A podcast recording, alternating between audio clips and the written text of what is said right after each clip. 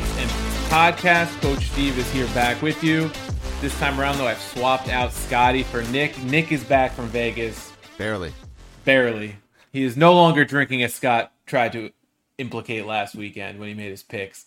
We are back. We're not going to talk too much about last week, Nick, because last week, let's be honest, was not a good week. Where we had back-to-back rough weeks. We're, we're on a cold streak. Let's call it what it is.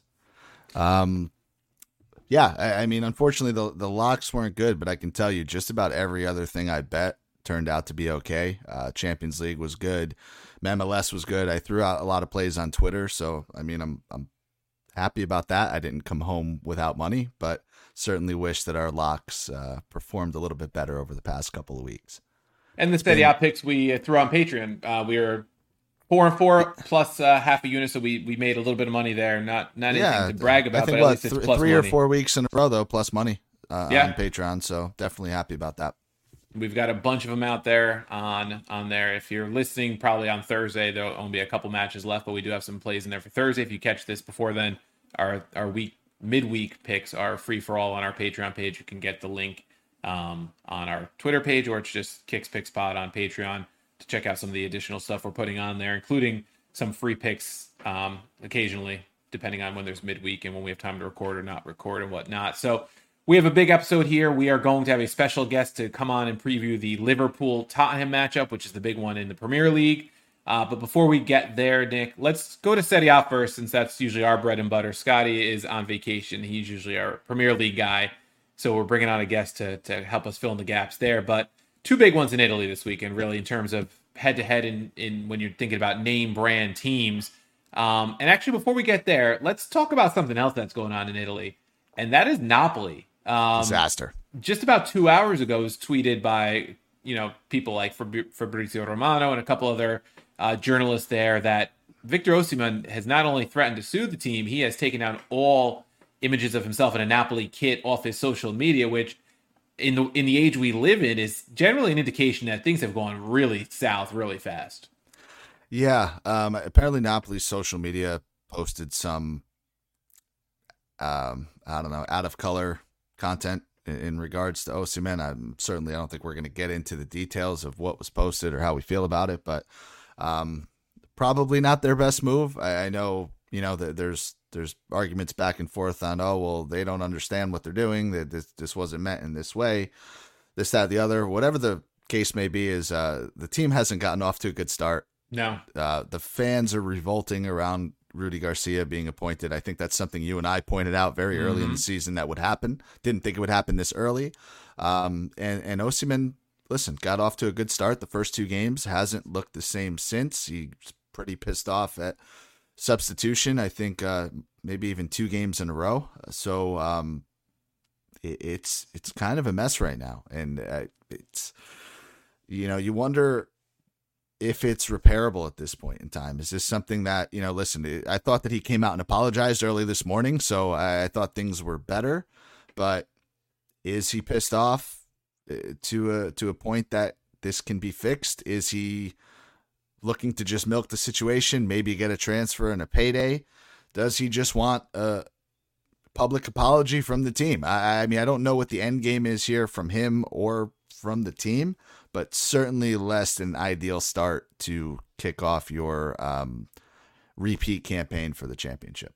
Yeah, in terms of title defense, this is starting to go south real quick. We we mentioned Garcia early in the season. Yep. I mean, he hasn't been managing in Europe for quite some time. He was in the Middle East last season, last few seasons.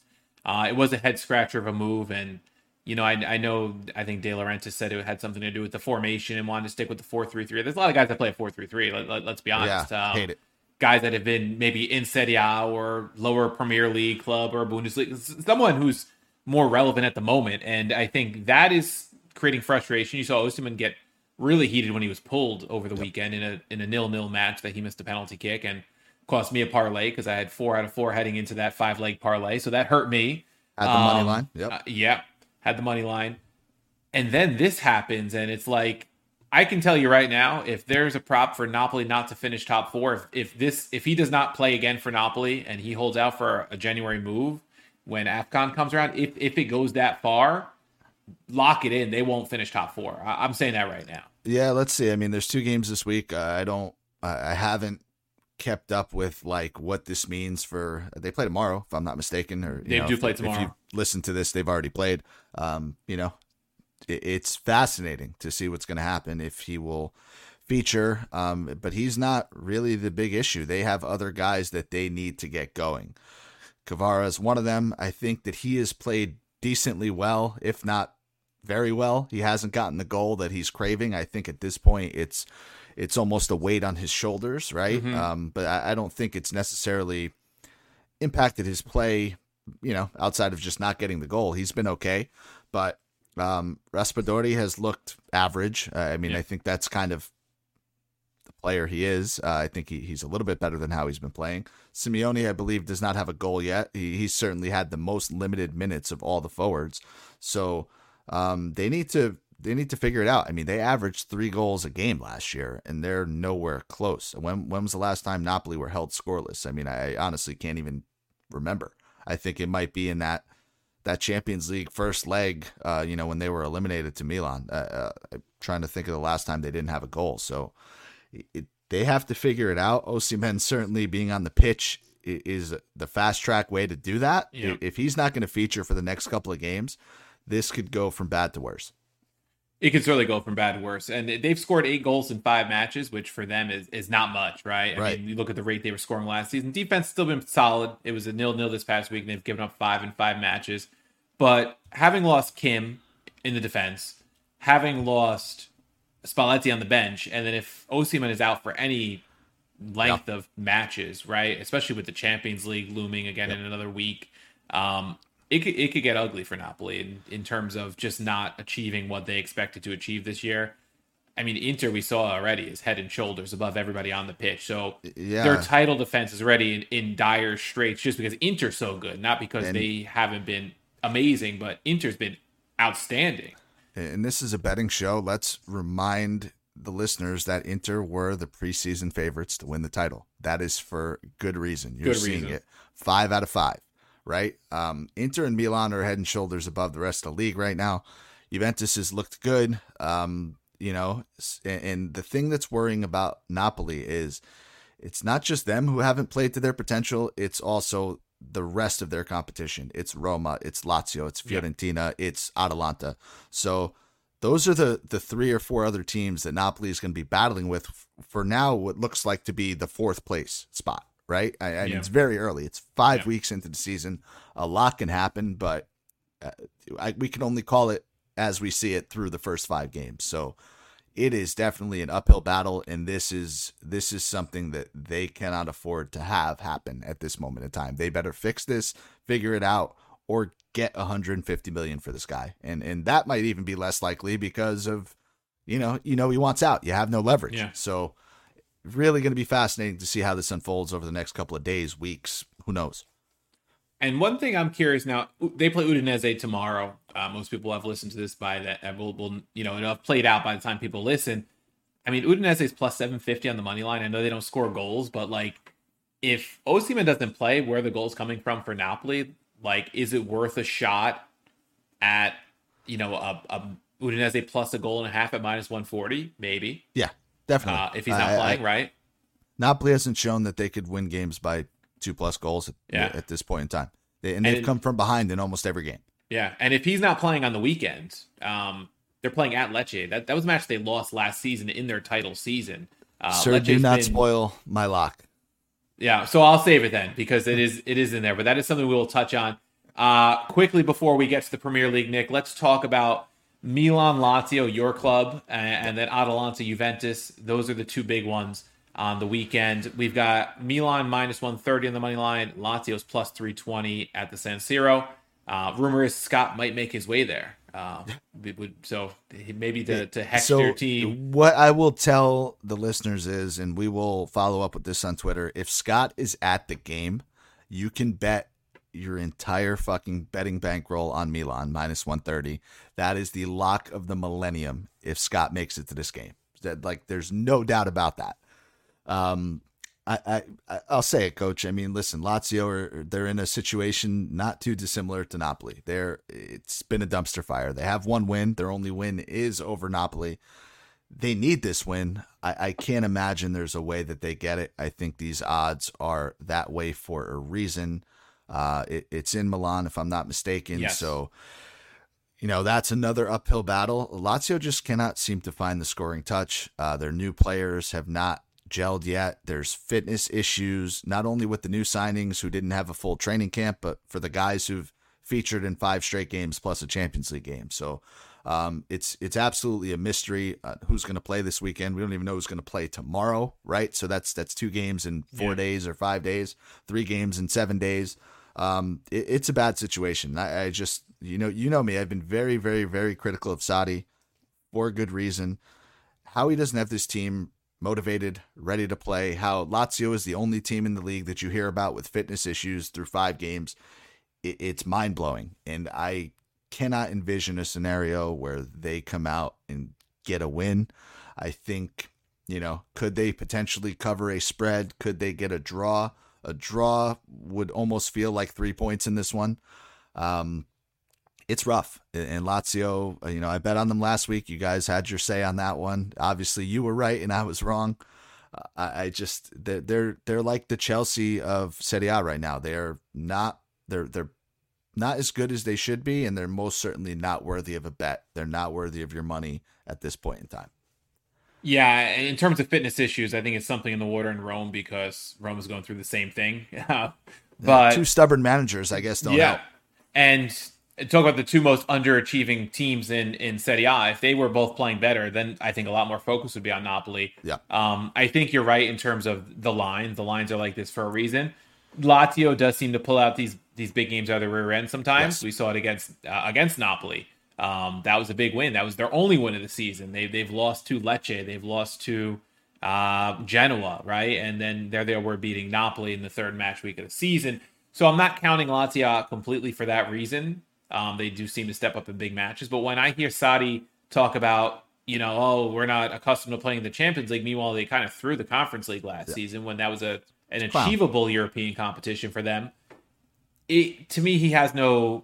No credence um, nope. to be able to say things like yeah. that because yeah. you threw the Conference League to get into the top four, had a very good season, it worked out, and now you have excuses. How could anybody on this squad be motivated to play for him after hearing things like that? that that's just what I don't understand. And I think if we look at game by game, you mentioned the losses. They also lost to Juventus. They just drew Monza. The win against Napoli doesn't look so good all of a sudden, right? And maybe yeah. it looked good two weeks ago, and you're like, oh, wow, this could turn Lazio's season around. Well, they've lost and drew since, and Napoli is in an absolute spiral, as we just mentioned. So how good is that win, really? And this is something I said early on in the season. Uh, I was actually on with the with the Calcio guys, who, shout out to them. They just celebrated their fifth year and two hundredth episode. Three great guys. We've been on with them a lot. Um, you know, they had me on, and they were like, man, you, you know, you got to be excited after this win. I said, you know, I'm really not. They're, they're, they have to prove it to me that they could do this week in and week out. And the schedule's still really tough the three, four, five weeks ahead. So until I see it, what's there to be excited about? One win? And here we are. Oh, looks like I was right. Yeah. And it, it, if they lose to Milan and you have four points through six matches, that the panic button starts to get hit a little bit, I think. Uh, and, and how do you not contemplate the managerial switch at that point in time? I'm not saying it's going to happen. And the argument against it is, oh, well, who's out there? Who are you going to replace him with? Well, what's he getting you? It's year three. And I, I say the same thing about Mourinho. It's a little less fair with Mourinho because you guys have actually won a trophy, but has the program advanced at all in two and a half years? They haven't. Neither team. They're, they're, Roma's finished what, sixth, seventh, sixth, or fifth, sixth, seventh, whatever it is. His two seasons were, I think, uh, right? sixth and sixth. Yeah. Okay. So what really are we doing with these high profile managers? How, how, how are the clubs getting better? I don't see it. Yeah. It, it's certainly something that in on C D T with all my Roma writing, you see it on the message boards all the time, like people debating, should he stay? When do the Freakins consider getting rid of him? I, I don't think Mourinho goes anywhere. Yeah. Um, and I think that would be validated to stick with him at this point because he's on a three-year contract. If things go south, you can just kind of wash your hands at the end of the season. Uh, but no. It's certainly something that might start getting bandied around Lazio circles too if Sadi keeps it up and then he keeps making excuses about it. So you've got Nick's impressions there. He's certainly fading his own side. Uh, one more quick one before we get to the, the Liverpool Spurs match is Atalanta is hosting Juve. This is a this is a pretty big one. Uh, Atalanta plus one forty-five, Juve plus one seventy. We can confirm at recording time, Juve has won their midweek match, which pushes them to third. Atalanta could leap uh, as high as third, depending on the Milan result on the weekend. Um, they have nine points heading into the midweek. So uh, big, big head-to-head, because if Atalanta can win on the midweek and then win again on the weekend, they're ahead of Juve. Um, maybe prove that they're back after a down year last year. I'm looking at this one.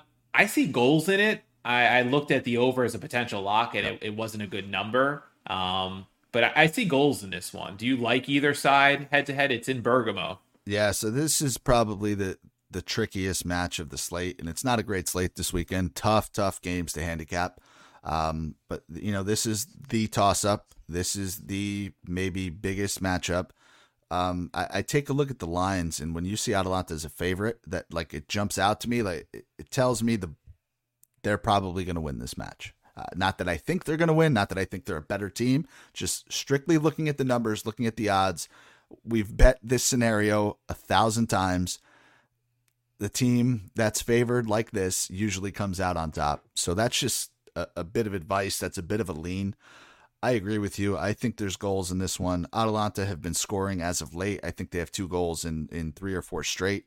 Juve today looked actually really good. They only got one goal, but they had about twenty shots. Chiesa looked incredible, and he's been playing as a forward. He played with Milik today, so Vlahovic didn't even start. Um, uh, Juve's starting to put it together. Um, you know, I, I think certainly top four is theirs to lose.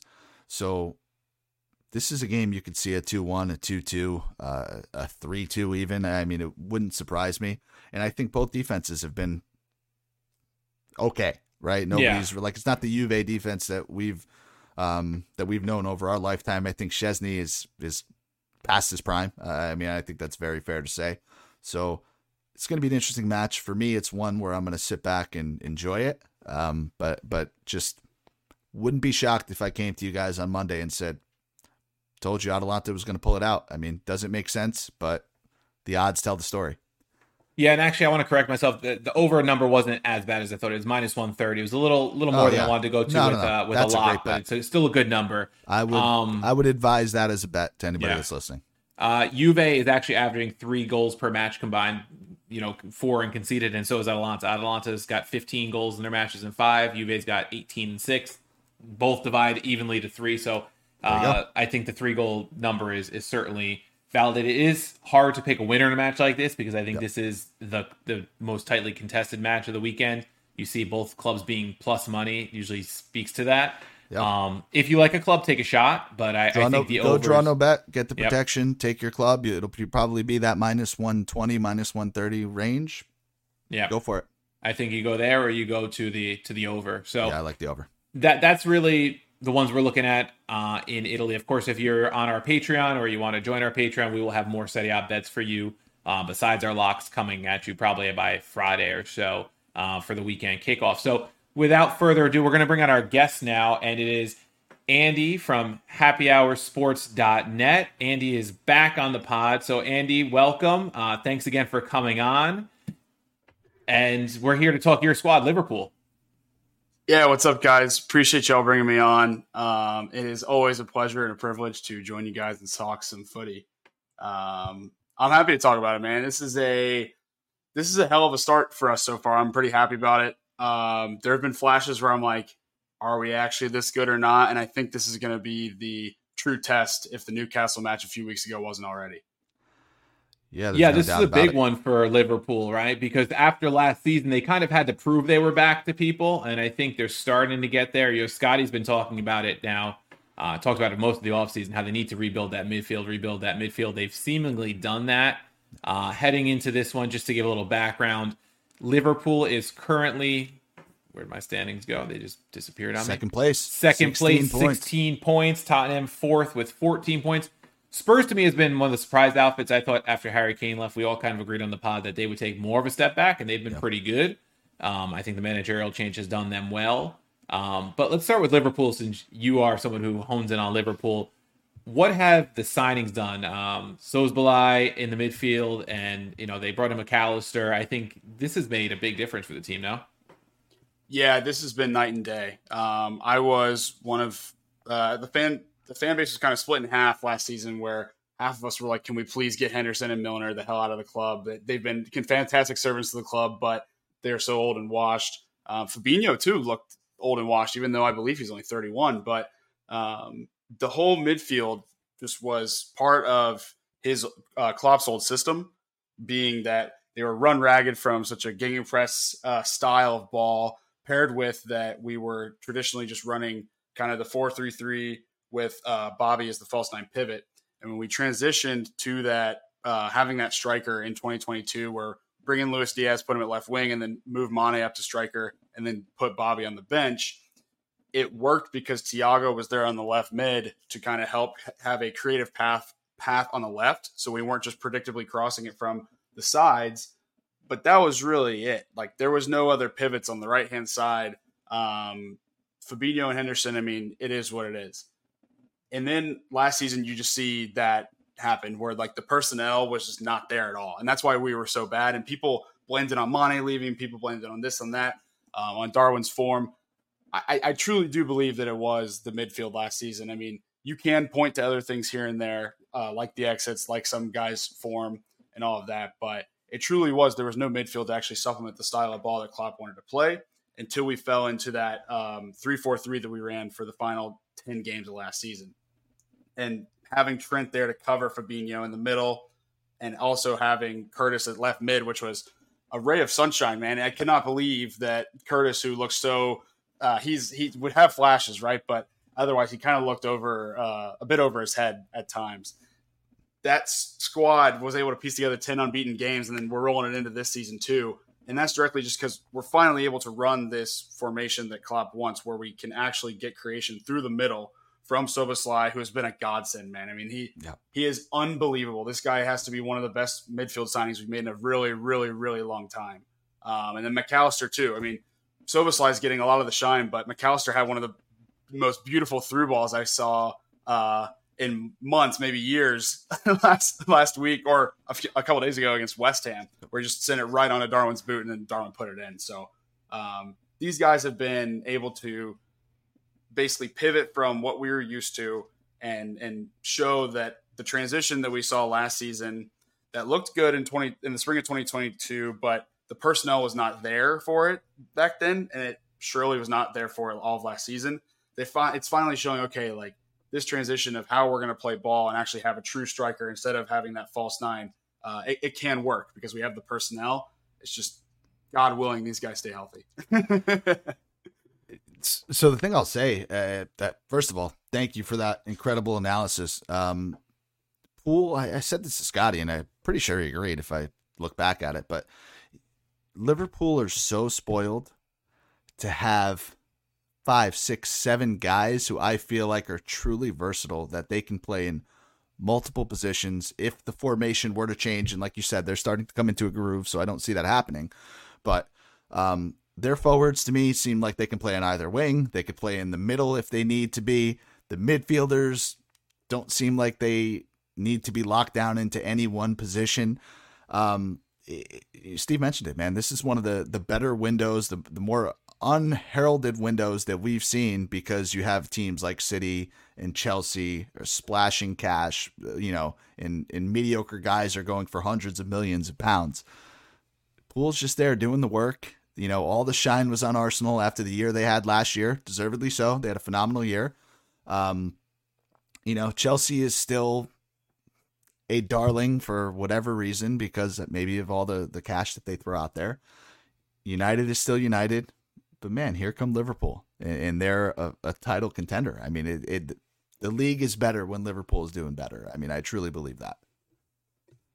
Uh, I agree, but I'm biased in that sense. um, I, yeah, I think that the problem when you look at like people like Chelsea that have splashed the cash, or even United who's kind of splashed the cash without a plan, is that part. Like there hasn't been a plan behind the buys. Like they're buying the big names that have done well in certain systems and certain clubs, and you bring them in and you're running them in your system um, and not necessarily tailoring them to their needs. I think Klopp is an exceptional manager in the sense that he's able to run his system. And we knew he had his ways, right? I mean, he ran a very similar gig at Dortmund to what he did for us for a long time. But now that he's kind of transitioning, we're able to see what his vision is for this newer group of guys. Whereas when you take a look at Chelsea, I mean, they're just aimlessly buying guys with no strategy, in my opinion. And it shows. Like, they haven't scored a goal in the last three. I'll talk about that more in my locks, but I think that, uh, I think that like when you do stuff like that, it's not necessarily the like the way that you should be running a club. And it may, it may have gotten them where they needed to go for the last several years, last several decades. But now with how competitive the Premier League is and how much money some of these smaller clubs are armed with, that they're not necessarily used to some of the smaller clubs being armed with outside of the top six, it really puts them at threat, especially Chelsea. Like, I thought that Spurs maybe would be one of the clubs that gets knocked out of the big six because of the emergence of Newcastle. But by the day, it's looking more and more like Chelsea, and just the bad press around that. I like Poch too, so it kind of sucks for him, but there's so much there that Todd Bowley is doing wrong as the owner, um, that I think it gives clubs like Liverpool, who are able to actually do it their way. I'll be, I wish we did spend a little bit more money, because we saw they were ready to break the bank on Casado. So I, I don't know where that money went. Uh, we'll see where maybe it's going to the stand that's still under construction and isn't done till December. But anywho, uh, guys like Liverpool actually have a plan. Like City has a plan, right? We've known yep. City always has their plan yeah. with that. It just shows people who actually are able to facilitate what's going on um, are able to do well. Br- Brighton too, like to their credit, Brighton has had a plan. Um, when Villa's been able to lay the groundwork with the blip there where Stevie was doing great and then did really shit his second or third season. I forget when he got sacked. Um, those clubs have had a plan, and I think it shows in the standings so far, and it, and it showed last year too. Yeah, and I think you brought up a great point with these smaller clubs that now have the money from the T V revenues and all this that the Premier League brings in. They become threats to some of these these clubs, and now Newcastle, the new ownership, and um, at Brighton you brought up, they don't spend the way some other clubs do, but I, I did see a They're quote from selling. Their sporting director. They yeah. sell and make a lot of money on them, but he said if you're looking to buy to replace players once they've been sold, you're at a disadvantage already. So they're always looking to advance scout and bring in a guy maybe a half season or a season ahead of when they anticipate maybe someone like Caicedo goes or McAllister goes, and and having those ready-made replacements in the squad at a very affordable price, which they've been able to do. So credit to them. Um, you know, Villa's shown flashes. Even, you know, West Ham, they won the Conference League last year and looked pretty decent to start the year. So there are threats, and, and Chelsea, we're going to, I think, I guess we'll, we'll both get into them in our locks because I have something with them too later. Um, they're looking like the team that is is on the outside looking in now. And I mean, I don't know how much Spurs you've watched so far this season in their first six, but have, if, if you have, what have you noticed from them that makes you think that they can stick around maybe with the Liverpools and, and the Cities and the Arsenals of the world for the rest of this season? Yeah, well, first of all, I think Ange is the first manager to have a song written for him uh, only a month into his tenure. uh, I have not heard of any manager getting a song written this early on, but it is quite the catchy tune. Uh, I was with a Spurs friend of mine over the weekend, and he was happy to share it with me multiple times over the weekend, uh, not just the first. Um, I think that Son has kind of basically just taken over where Kane's left off, where it's been insane. You put him in the middle now, and he's just absolutely cooking and having his way. That's what worries me, because even I think if he drifts uh, left a bit, so Liverpool's right, he's going to be able to expose um, Joe Gomez or Trent. Depending, I don't know if Trent's going to be healthy or not at this stage, but um, Gomez has been a liability when he's playing out at fullback, and that's what worries me, as well as like Trent's hit or miss on defense still. Unfortunately, we know what he is on offense. We know what he is uh, as a creator, but um, I think they're going to expose that right-hand side for Liverpool a bit. But if we can get Konate and Virgil in the back line, I think that that will help cover that a lot. For the rest of the squad, I'd love to see some more. Um, I'd love to see some more Richarlison minutes. I do not like him. In fact, I despise him as a player, but I think that he is a uh, very good goal-scoring threat. And I do think too, like they, Get, took a chance on Kulishevsky, bringing him in and splashing the cash for him. And I, I haven't really seen enough out of him over the last year. Um, yeah. I think he's been there for a year. He had like that, that one month where he was yeah. really like, oh, wow, what a signing. And then what's he been doing since? I think you're spot on. What was it, Nick yeah. Parma? He did really well. And then Juve brought him in and he wasn't so hot, yeah. and then he went to Spurs. During that month, it was like his over. It was like his uh, just shots on goal prop was always just right at one flat, and you knew you could just take it, and he'd either get one and you push, or he'd he'd have two, three, four, and you yep. and you'd win.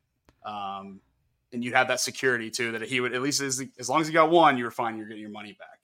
But that's my question for them is like competition wise. I thought they'd looked awesome against Arsenal, and I think they're the better side against Arsenal. But can they keep that up against the upper level of the Premier League? Because I just don't think that they're fully armed for a title race. If something like, God forbid, something happens to Son, I think this team's screwed. Yeah. He's really keeping this team afloat, similar to how Harry Kane did for a long time. Um, I'm interested to see if they can get one more guy to step up, because some of the names they have on offense are not all that impressive to me. I think having Madison in is awesome. He's been, he's been a great creator for them and a great facilitator, but what does that look like behind them? I think that's kind of where I count my blessings, that our attacking uh, depth is phenomenal. Yeah. However, we still need to keep our creators healthy, just like Tottenham does too. So it's interesting you singled him out. It's it's wild to me. Five goals in his last four games. I mean, that's for a guy that's not traditionally a center forward, right? You, you mentioned yeah. it, sticking him in the middle.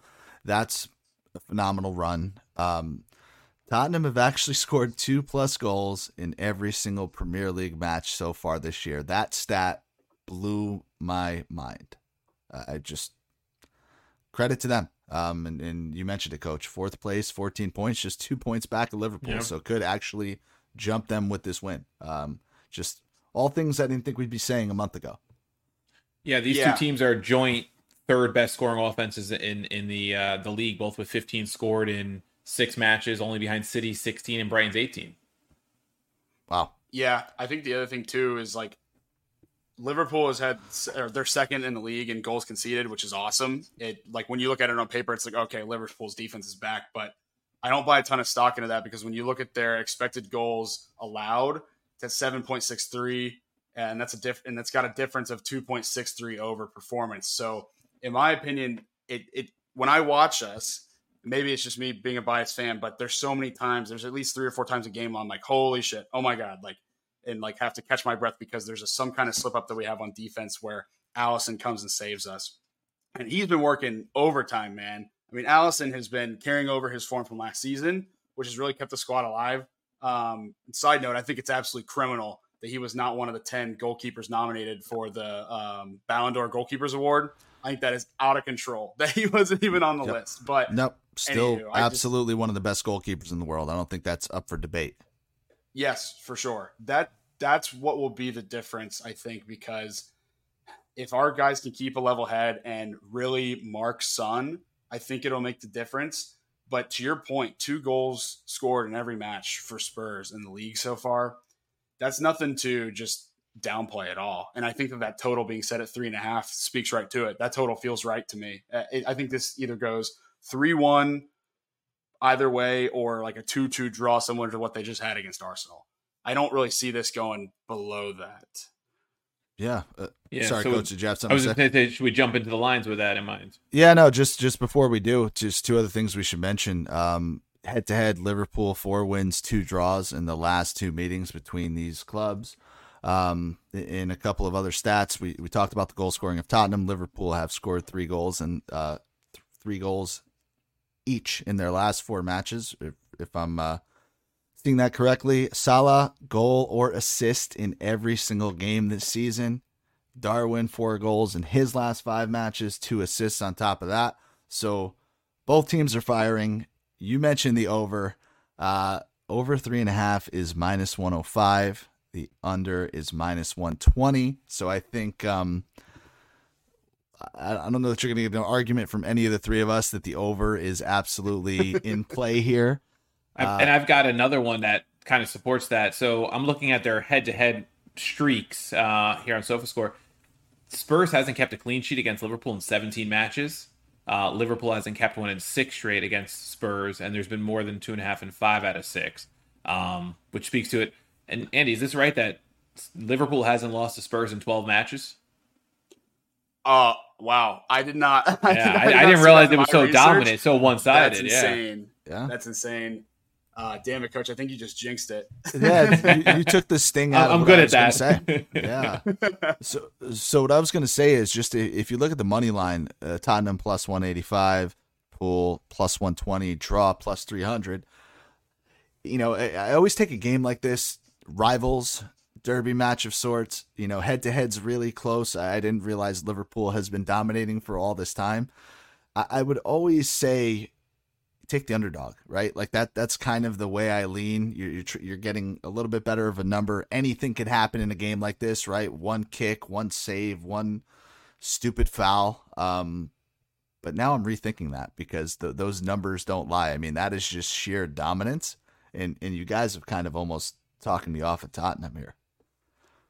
My thing is too, can they string together two really impressive performances like they did yeah. um, against Arsenal and then do it again against another top side in Liverpool?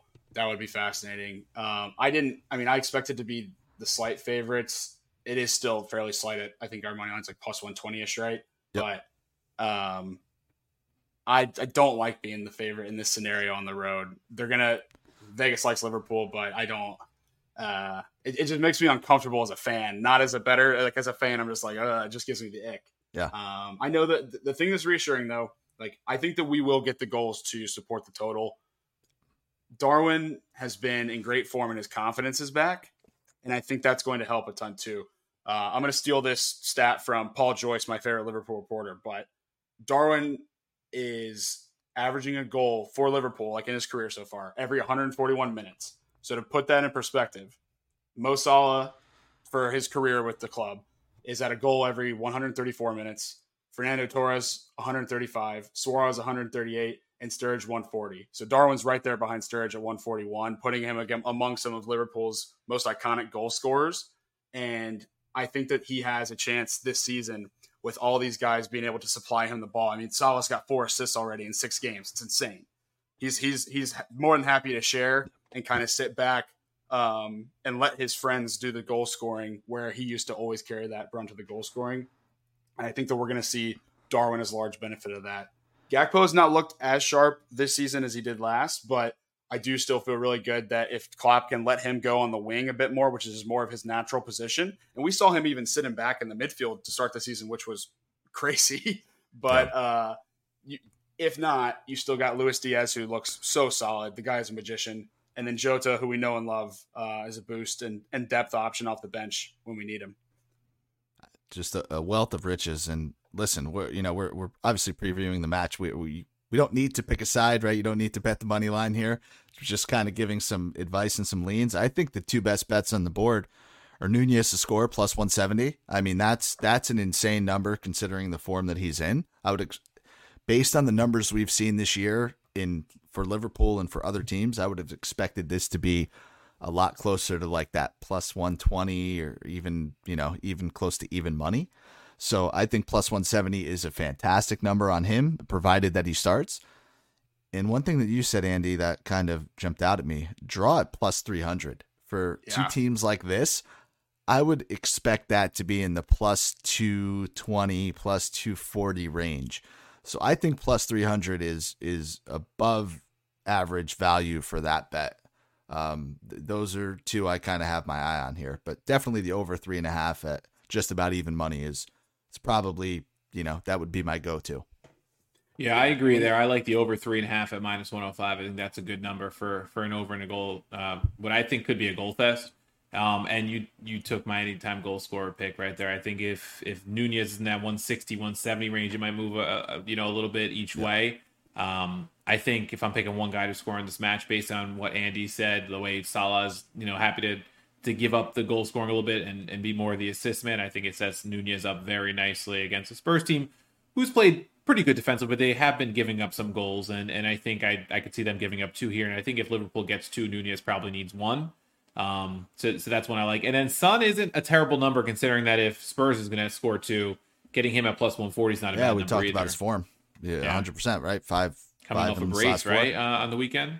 So, yeah, I, I totally agree with uh, – I already gave you my thoughts on Darwin, so I won't go on more about that. That's my boy. But uh, I agree about the Son part. I think that if they're going to have a shot in this game, he's going to have to score, because I don't see – I'm not feeling super threatened by their options that they have out left. And I'm not feeling super threatened by, uh, honest, quite frankly, like many of their other attackers. Yeah. Um, yeah, I, that, that's, that's how I feel about them at that point, where it's just like, if, if anybody's going to score again, it's going to be Son. Um, and that feels like a basic take, but I mean, he's at plus one forty. That's plus money for an right. anytime goal scorer. I feel like somebody like him, I was expecting a minus one ten, to be honest with you. Yep. Especially the way they've been set up lately. I mean, you gotta, you gotta ride the hot hand. Half. Yeah. With a total of three and a half too. Yeah, I think you have to to ride the guy who's been the main goal scorer, especially when they're plus money. You, you take a shot on it, uh, and especially considering if we see goals in this match. I, I think that's something you got to look at. Um, you know, they don't have any shot props up yet on, on DraftKings yeah. or assist props or anything like that. I was like looking that, at cards are, too, man. There have been a lot yeah. of cards in Premier League games so far this year. It's been a lot of added time, which, you know, ninety, you're talking about the ninety-seventh, ninety-eighth minute. We've seen penalty kicks. We've seen red cards. We've seen cards for time wasting. If that settles around like five and a half, I'm going to be all over that. I, I think each team is good for three. I like that. I like that a lot too. Yeah. I mean, let's see. They're right. The, uh, that's just me wish wishful thinking. Uh, you know, maybe they come in at six and a half or seven. So let's, uh, let's be on the lookout. Yeah. A couple other things I would maybe look for that aren't up yet is maybe like, look at James Madison's assist number. He's got four already in six matches. And, and he's, he assisted Son twice last week. Maybe see what Salah goal or assist number looks like. It, it might be not the greatest number because his. But his, if that's anywhere close to even money, right. like I would go even as as high or as low, depending on how you look at it, is like minus one twenty. I think that's absolutely playable. Yeah, I totally agree. Totally agree. And I mean, Nick, you're my source for cards bets and for uh, corners bets, so I'll ride with you on on either of those. Appreciate it. Stay tuned. Two of Nick's favorites there. So uh, before we move on to our locks of the week, Eddie, anything else you want to point out in this match that you might be looking at? That's all I've really got. Um, I'm glad that it's a twelve thirty match so I can sleep in before I go to the pub. But nice. that's my that's my final thoughts. I mean, uh, in- the last time that I was at the pub was uh, – I've been traveling a lot recently, but the last time I was at the pub was for the Nunez Newcastle game. Uh, and that was the first time I've been in a bar and taken my shirt off and not been kicked out. So nice. Let's hope that that happens again on Sunday or no, on Saturday. And Andy, correct me if I'm wrong. You said it's a, it's a pretty good, like, supporters situation, right? For Liverpool, where you go? We do. Yeah. So we, uh, shout out to Barloso in Charlotte, North Carolina. It's, it's awesome there. Um, I was not the biggest fan at first because we used to watch games in the French Quarter, which is like the huge section of, uh, soccer fans in Charlotte. And for Charlotte F C games too, it's shoulder to shoulder in that alleyway and in every pub. It's crazy. You never would have thought the city would back an M L S team harder, but they moved us down to another part of town. And um, it was, it took some transition time, but we've had some great turnouts for the supporters for Liverpool and Charlotte, and uh, super grateful to be a part of it. We got a really good, nice. really good crowd. Cool. Nice. Hopefully it's a, a good one for you guys to watch. A lot, a lot of fun. And, uh, for your sake, Liverpool, and Scotty's sake, Liverpool. But I, I think Nick and I are just looking for a great match, entertaining yeah. match with some goals in it. So let's move on to our locks of the week. We do have Scott's. We'll save those for the end, but the three of us will will bounce back and forth with uh, some of our locks. We'll and, go and Nick I to just Andy want to, to shout it out. The last time Andy was on, he gave locks with us. And if I'm not mistaken, he went three and oh. But I, I think like as a group, we absolutely smoked that week. So we're going to continue that and get back on the hot streak. Yeah, so since he's our guest, we'll start with Andy, then Nick will go to you, and then we'll go to me, and then we'll cool. save Scott's three for the, for the end there. So, appreciate it. Hey, like I said, this is uh, actually the highest honor of being on the show, is being able to give out the locks at the end. So, appreciate you guys giving me the green light to start. I'll go with Chelsea team total under one and a half at minus one twenty-five. And that is going to be a sweaty one. It's not my only sweaty play out of my three, but... Uh, I think that the problem with Chelsea is that their attack is not clicked at all. I mean, zero goals in their last three games. And they, speaking of cards, I was looking through and they have, I mean, uh, they have so, they had so many guys suspended last game. I think it was three guys on reds, as well as a, a ton of injuries up and down the board. Um, this would be one that I'd look at the cards for love as it. well. Cause I don't think these guys, I think these guys love fouling uh, the opposing players. Um, Fulham have kept the most clean sheets this season in the Prem with three, which is one of the most surprising things that I've seen. But when you look at their quality of competition, that is because the games that they have allowed goals, they allowed two to Arsenal, they allowed five to Man City, and then three to Brentford in the second game of the year, which is the Bees' only win of the season, which is a whole nother story. That's a surprise to me that they've only got one win and it's Fulham. Um, I don't think that Chelsea fits into that portfolio of attackers that I just rattled off from Arsenal, City, and Brentford. I don't think that these guys know what they're doing. I think that there's so much pressure, and they're not the type of squad that I'm willing to back at this point in time and say, yeah, they can rise above and go and score two goals. They haven't done it yet this season, actually, to point out. They they have not scored more than – or excuse me, they have not scored more than one goal all season. Whoa. It, it would be it would yeah. be the first game in the Prem that they've scored two goals if this goes over. So I will back recent history here, as well as a uh, trash Chelsea side to once again let down and go under one and a half, which is minus one twenty-five on Bovada. That was the best juice I could find. Coach, you gotta you gotta follow it up because all right, you, so I'll follow it up. I, to. We're gonna throw the order off just because I had a Chelsea one, and it, it, it's similar, not the same. Um, yeah, their their only multi-goal performance, I think, was against Luton Town. They scored three in that match. Other than that, it's been clean sheets or, or one-goal performances. Um, so I have Chelsea at Fulham under two and a half at minus one oh five. I'm going to start by saying Erling Haaland has scored more goals than Chelsea in his time at City since beginning last season. Wild. Romelu Lukaku has scored more goals than Chelsea in the league since the club loaned him to Roma, uh, which is two in in the in the th- three matches he's played for Roma, um, in the same span that they have not scored a goal. And uh, and according to Twitter, and Domino's Pizza U K has delivered roughly eight hundred fifty-two thousand six hundred pizzas since Chelsea has last scored a goal uh, in the league against Luton Town on August twenty-fifth. Fulham and Chelsea have each scored five times in six matches. Uh, Andy pointed out the three clean sheets by Fulham against teams that don't have prolific attacks. Um, maybe one of them snaps out of it here, but I'm taking my chances on their scoring woes to continue with that under two and a half. I love it. So uh, I'm going to even go out of order in my picks and the way that I pick them just to, to like piggyback off of this energy. And this might actually be like the first time in the history of the show that I am taking an under as well. In my hate rooting for unders, right? Right? Yeah, it's like it's, it's counterintuitive. It's just not fun. Yeah, it's not fun. But sometimes it's a winning bet. So I'm going with Bologna taking on Empoli under two and a half. It's even money, and I wish Scotty was here on the show because he would destroy me for taking this. He would tell you this is the the rat line of the century. It, it blew my mind when I saw it. it. It's so good that it's bad. I had to take it. Bologna are coming off of two consecutive scoreless draws. Their defense has actually been pretty solid so far through five games. Definitely the biggest improvement that they've made. Empoli has not scored a goal yet this season. So five games, five matches, zero goals. This line makes no fucking sense. Even money, under two and a half. Like I, I had to take at first. If I lose the bet and I fuck up our record, I'm sorry. This has to be bet. It, it, like it would be a disservice to the listeners if we didn't go after this line.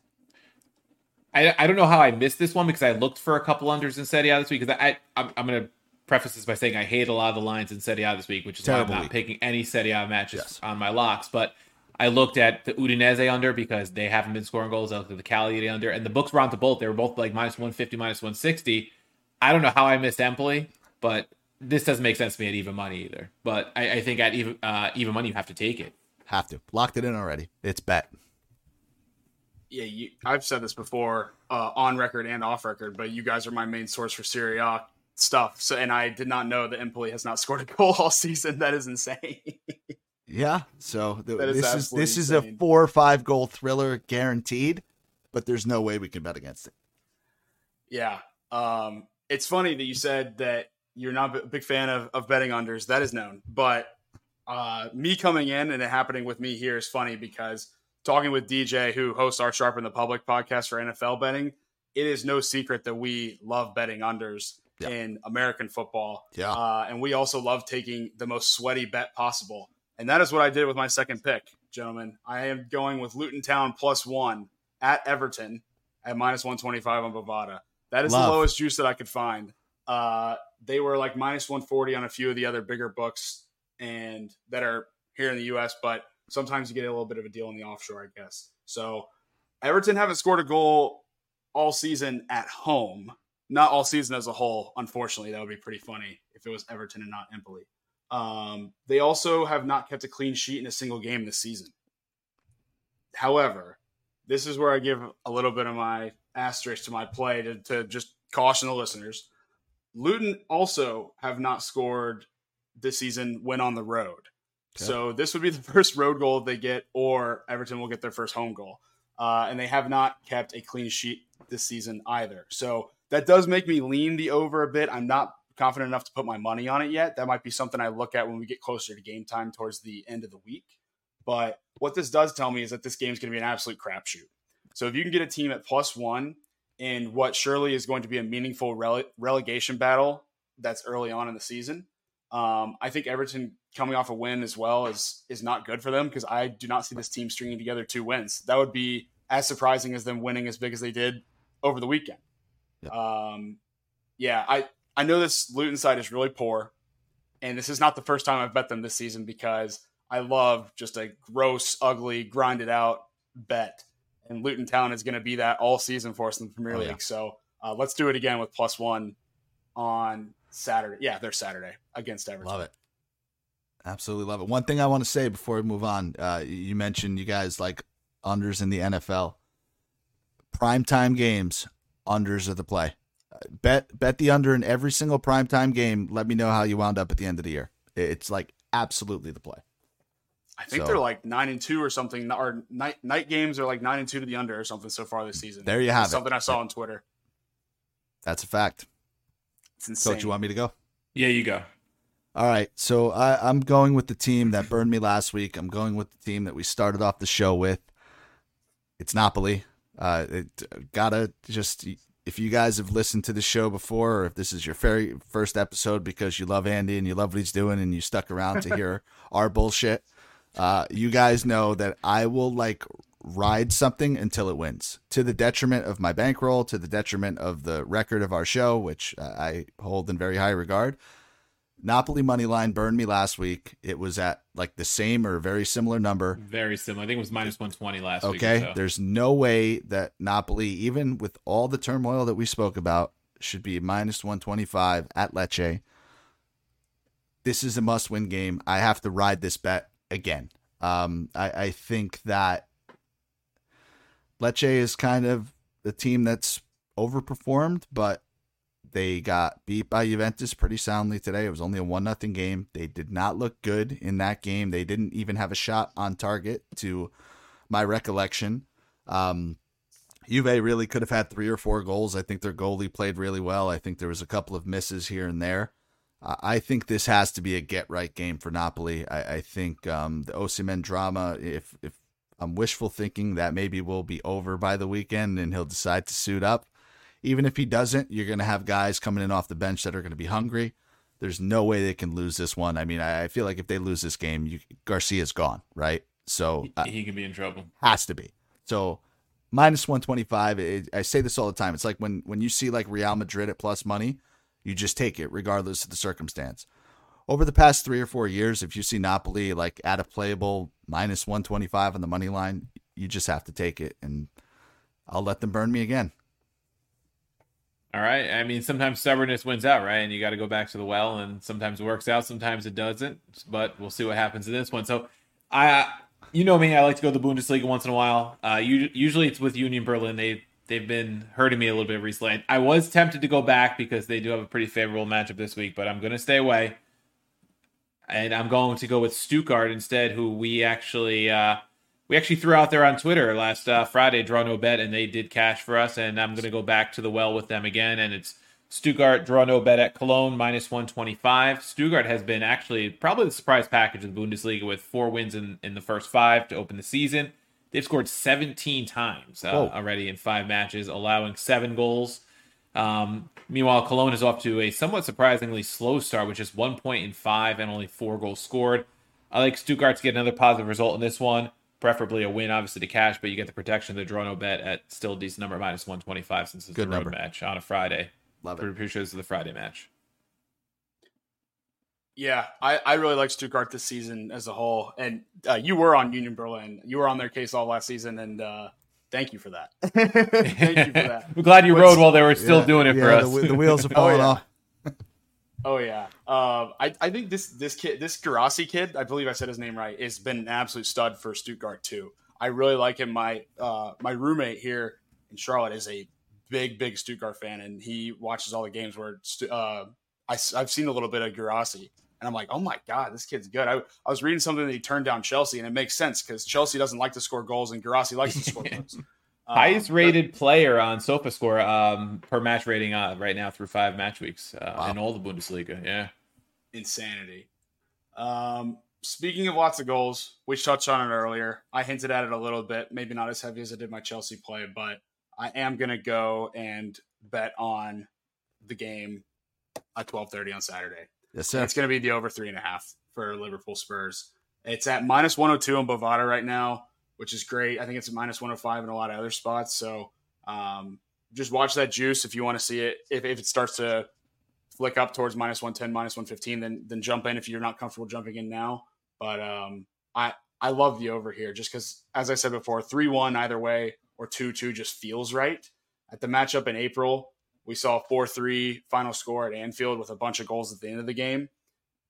I think Poch is going to target that right defensive side for Liverpool because whether it's Joe Gomez or Trent, I think if you go after that right side, it is going to leave us a bit exposed. Um, I also think that, like, yes, we have allowed the second least goals in the league, but with the X G A stats that I rattled off, it just doesn't make sense to me that um, we're getting all this defensive hype for, and I, I, I just think that from what I've been able to watch week in, week out, it really, this matchup really scares me with how on fire Son has been. Now, I, I would love to be able to um, talk to you guys after the match and be like, oh yeah, we did it. Like we actually held him, like we were, we contained him. But just because I have a feeling they're going to let him run a little bit farther left than going his central route that's been so successful for him this season, um, I think that they're going to at least get one or two. And our offense has been so good that it would be foolish for me not to back us to score a few Definitely. goals. I don't see them pocketing our guys. We're going to find one way or the other. Um, hopefully Szoboszlai is one of them. That's my, uh, that's my bold prediction. Szoboszlai goal. Love it. But we'll go with Liverpool Spurs over three and a half, man. And I, I'm going to pull it up. I actually, I don't know if it's, let's see if it's live here. I'll tell you a bet that I really love that I've like, just started taking so far this year is um, more goals in a particular half. So the highest scoring half in this game is minus one twenty for the second half. I love that bet. Uh, I I mean, I probably, if I looked at it, if I thought about it earlier, I maybe would have even made it a lock. But it seems to me like this is a game like you get one goal in the first half, you're cruising towards an over, everything explodes in that second half. Um, just something to keep an eye on. But minus one twenty for highest scoring half, second half is a bet I really like. That's on brand for Liverpool games this year too. Right. Very, very on brand that the second half is where a lot of the action happens. So I don't mind that at all. Is there a specific book that you look at when you're taking those? So yeah, we, we typically give out uh, DraftKings odds um, just because it's the most widely available book, I think, in the States. Um, and I know for it's sure. what the, the guys use personally up in New York and Connecticut, but um, you know, we, we'll, we'll check them all quite honestly. I, I mean, I use Bovada cause I'm here in Florida, but DraftKings usually has some pretty solid odds. So that's where I'm able to find that bet. Yeah. Good to know I can find it on Bovada here in North Carolina too, but yeah. January third can't come soon enough. Oh, you're not kidding, dude. Flor- Florida's like, they keep pushing it back a week, keep pushing it back a week. It was supposed to be live like two or three weeks ago. So I'm out here tweeting at the Hard Rock every single day. If you guys have seen it. um. All right, let me wrap up my picks here. I am going with Sassuolo taking on Monza. Over three. This is the Asian handicap line. It's minus one fifteen. Sassuolo are back. And when I say they're back, I mean they are back to the team that averages about a thousand goals in each one of their games. Six goal thrillers in two straight, four in the game before that, two plus in all five in the league. Monza has also had two plus in every single match this year. I think we very hopefully get to four in a full cash in this one. But I like that protection at over three, minus one fifteen. Um, just, you got to ride the hot hand, and, and Sassuolo's been doing it for us. So, yeah, that's the one. Sassuolo overs, uh, nothing, nothing like them, right? For All sure. right, I'm uh, going to go to an over for my last one, too. Sticking in the Bundesliga, it's Bayer Leverkusen team total over two and a half at Mainz at plus one seventy. Big number here for one that I, I see is very likely to happen. Mainz is off to a dreadful start, similar to Cologne with just one point. They've allowed fourteen goals in five matches. Meanwhile, Leverkusen has the joint second best attack in the Bundesliga with those seventeen goals scored, uh, tied with Stuttgart. So uh, kind of similar matchup here with Leverkusen to Mainz as you are with the Stuttgart Cologne. Um, I think Stu- uh, Leverkusen gets three in this one, and I think they cruise to victory. Um, they've been hot, and Mainz has not. And Mainz's defense is, is worse than what we've seen from Cologne. That's why I'm going with the team total in this one. Love it. Plus one seventy. Let's bang. All right, let's give out Scott's three, Nick. We'll bounce oh, back and yeah. forth. You could take his first one. Let's see. Oh, well, I, I already told you guys. I think this is foreshadowing. He is going with Milan. Team total over one and a half. It's at minus one twenty. Very similar number to the money line there. Um, so told you if he's at that game, this is an absolute lock. Put your entire bankroll on it. Milan haven't scored two goals in a match um, since the start of this month, but Lazio has not had a clean sheet yet this year. We've talked about their woes. They have allowed two plus goals in two out of their three road matches. The chances have been there literally all season long for Milan. Uh, that Newcastle game in the Champions League springs to mind, where I believe they had nine shots on target, over twenty shots total. They've had a little bit of trouble putting the ball in the net, but they are, I, I mean, their X G every single game has to be about three. They've really been on top of it. The new signings have gelled pretty immediately. Um, uh, Leao's looked really, really good to start the year. Lazio's defense is awful. This is a great bet. To team total over one and a half, minus one twenty. All right. His second one is one that I really liked. Uh, I probably would have taken it if he hadn't beaten me to it. It's Brighton draw no bet, minus one fifteen at Aston Villa. Uh, Villa have been up and down the past month, he says. Started with lopsided wins against Everton, Hibernian, and Burnley before faltering against Liverpool and Legia Warsaw. Uh, they pulled out a win against ten-man Chelsea, but that's nothing to brag about these days, he says. Brighton should roll at minus one fifteen, draw no bet. Like it. Like His last too. one, I believe uh, he did this last week, and I think it cashed, right, Coach? Yeah, His, last week was Brighton and Newcastle. Okay, I, uh, so I think plus one oh five or so he cashed. He's doing a money line parlay again. Arsenal and Newcastle, both on the money line. This will pay minus one oh five. Arsenal taking on Bournemouth, Newcastle home against Burnley. Um, it was actually eleven one on aggregate last week, but I mean, Newcastle put up a, a touchdown, touchdown and a two point yeah. conversion. So um, a lot on them, but still that's, that's three goals, you know, from the other side. So he's going back to the well, two games where he loves the favorites, think they get the job done. And this payout is going to be just about even money.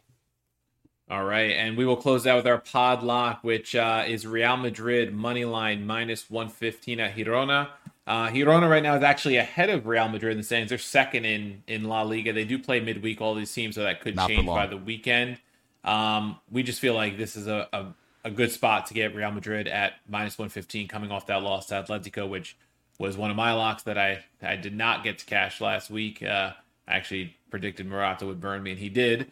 Um, so we like Real to bounce back. Again, they do play midweek before this, so they could bounce back sooner, but we do like them on the road, close to even money. Not something you get all the time with Real Madrid against uh, one of these types of teams. Absolutely. Podlock gets back on track after uh, two straight losses, unfortunately. All right. And motivation Andy, too. Yeah. That they are uh, below them in the table. Definitely. Yeah. So, Andy, we thank you for coming on. Great stuff. We get your locks this week as well. So tell everybody where they can find you, what you guys are doing I, I, over on your site, and uh, all the great content you're putting out. Yeah. So, again, can't express my appreciation enough for you guys and all the work you do um, and have being able to have me on. Um, I love coming on and, and talking some footy with you guys. So, seriously, the, the pleasure is all mine. Uh, you guys can follow me at AndyHHSports on Twitter, and you can check us out at happy hour sports dot net. Where last month we were able to roll out a brand new interface and brand new layout for our website, where you'll be getting some of the best content when it comes to football talk, football betting, uh, whether it's college, N F L, as well as a lot of stuff with soccer, M M A, hockey coming up, N B A coming up. Uh, can't express enough how excited we are for the fall with the website and a lot more new writers coming on board. So uh, you will be seeing a lot of awesome content coming up from us. And uh, yeah, appreciate you guys having me on and appreciate everyone for listening. Yeah, thanks Evan for coming on. Definitely check out their site, all the great stuff they're doing. And uh, we'll catch you guys next week, hopefully with a lot more winners than we've had the last two weekends.